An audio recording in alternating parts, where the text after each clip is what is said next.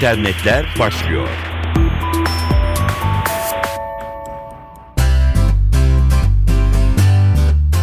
Merhaba, dijital dünyanın gelişmelerini aktaracağız. İnternette okur yazarlıkta geri sıralardayız ama oyun konusunda iddialıyız. Türkiye Büyük Millet Meclisi Bilişim ve İnternet Araştırma Komisyonu Başkanı Necdet Ünüvar, Avrupa'daki 25 ülkede bilişim okur yazarlığı konusunda yapılan araştırmada Türkiye'nin son sırada yer aldığını söyledi. Ünüvar buna karşın Türkiye'deki dijital oyuncu sayısının 20 milyona yaklaştığını 10 milyon kişinin de internette düzenli okey oynadığının saptandığını belirtti. Türkiye Genç İş Adamları Derneği'nin Ankara şubesinde konuştuğu Ünüvar, bilgisayar oyunlarının Türkiye'de oldukça yaygınlaştığına şu sözleriyle dikkat çekti. Bir zamanlar home office çalışmayı küçümsüyorduk ama artık insanlar evlerinde çalışıyor, oyunlar üzerine yazılımlar üretiyor, yattıkları yerden milyar dolarlara ulaşan rakamlarda paralar kazanıyorlar. Zamanında bilişime yatırım yapan ülkeler de bugün karşılığını alıyor. Kore'nin milli geliri 1960'ta Türkiye'nin yarısıydı. Şimdi sadece Samsung'un cirosu Türkiye'nin toplam gelirinden daha fazla diye konuştu Bilişim ve İnternet Araştırma Komisyonu Başkanı Necdet Ünüvar. Dünyanın profesyonelleri yönelik iş ağı LinkedIn 2013 yılı itibariyle 200 milyon üyeye ulaştığını açıkladı. Sahip olunan 200 milyon üyenin en çok bulunduğu sektörlerse güncellenen verilere göre yazılım geliştirme, satış, finans, telekomünikasyon ve eğitim. Günlük olarak 172.800 yeni üye dahil oluyor LinkedIn'e. Türkiye Bölge Müdürü Ali Rıza Baba olan en büyük ilerleme kaydedilen ülkenin ise Türkiye olduğunu belirtiyor.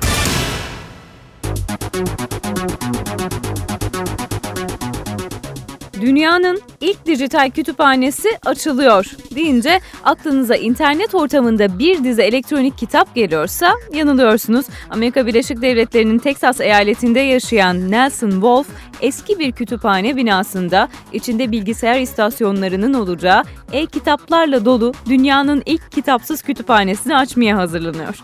Apple'ın kurucusu Steve Jobs'ın biyografisini okuduğunu ve çok etkilendiğini söyleyen Wolf, bu projenin kütüphane geleceğini yok etmeyeceğini, konsepti zenginleştireceğine inanıyor. Wolf yeni projesi için 500 bin metrekare zemin üzerine kurulu bir devlet binasını hayalindeki kütüphaneye dönüştürecek. 150 kitap okuyucu, 50 masaüstü bilgisayar, 25 tablet ve 25 laptopun bulunacağı kütüphanede çocuklar için özel bir de alan olacak. Ziyaretçilerin yanlarında getirdikleri bilgisayarları istedikleri elektronik kitapları yükleyebileceklerini söyleyen Wolf, kütüphaneye gelenler e-kitapları evlerine götürebilecekler fakat iki hafta sonra geri getirmezlerse sistem kapanacak ve kitap okuyucuları çalışmayacak diyor. Gerçek kitapsız kütüphanenin 2013'ün sonlarına doğru açılması bekleniyor.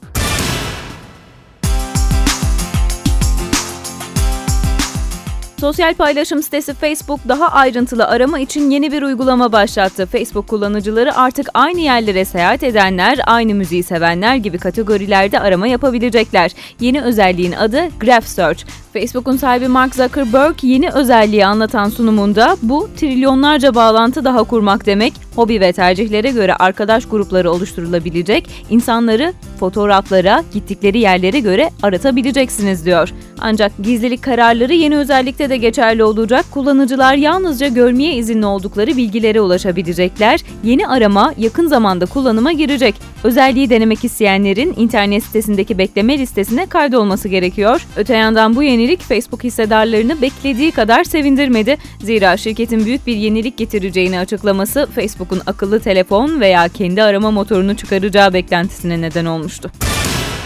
Windows 8 uygulama mağazasının ilk kurumsal sorumluluk uygulaması Doğuş Otomotiv'in Trafik Hayattır platformu oldu. Windows 8'deki Trafik Hayattır uygulaması sayesinde PC veya tablet kullanıcıları trafik güvenliğine ilişkin faydalı mesajları anında görüntüleyebilecekler. Uygulama kapsamında kullanıcılara sunulan trafik güvenliği içerikli mesajlarıyla günlük yaşamın önemli bir bölümünü geçirdiğimiz trafikte en yaygın bilinen yanlışların düzeltilmesi ve toplumda farkındalık yaratmak amaçlanıyor. Uygulamada paylaşılan mesajlar görsel çalışmalarla birlikte sunuluyor, böylelikle kullanıcıların zihninde daha kolay bir şekilde kalıyor. Twitter'da takipte kalın efendim. Et NTV Radyo gelişmeleri aktardık. Hoşçakalın.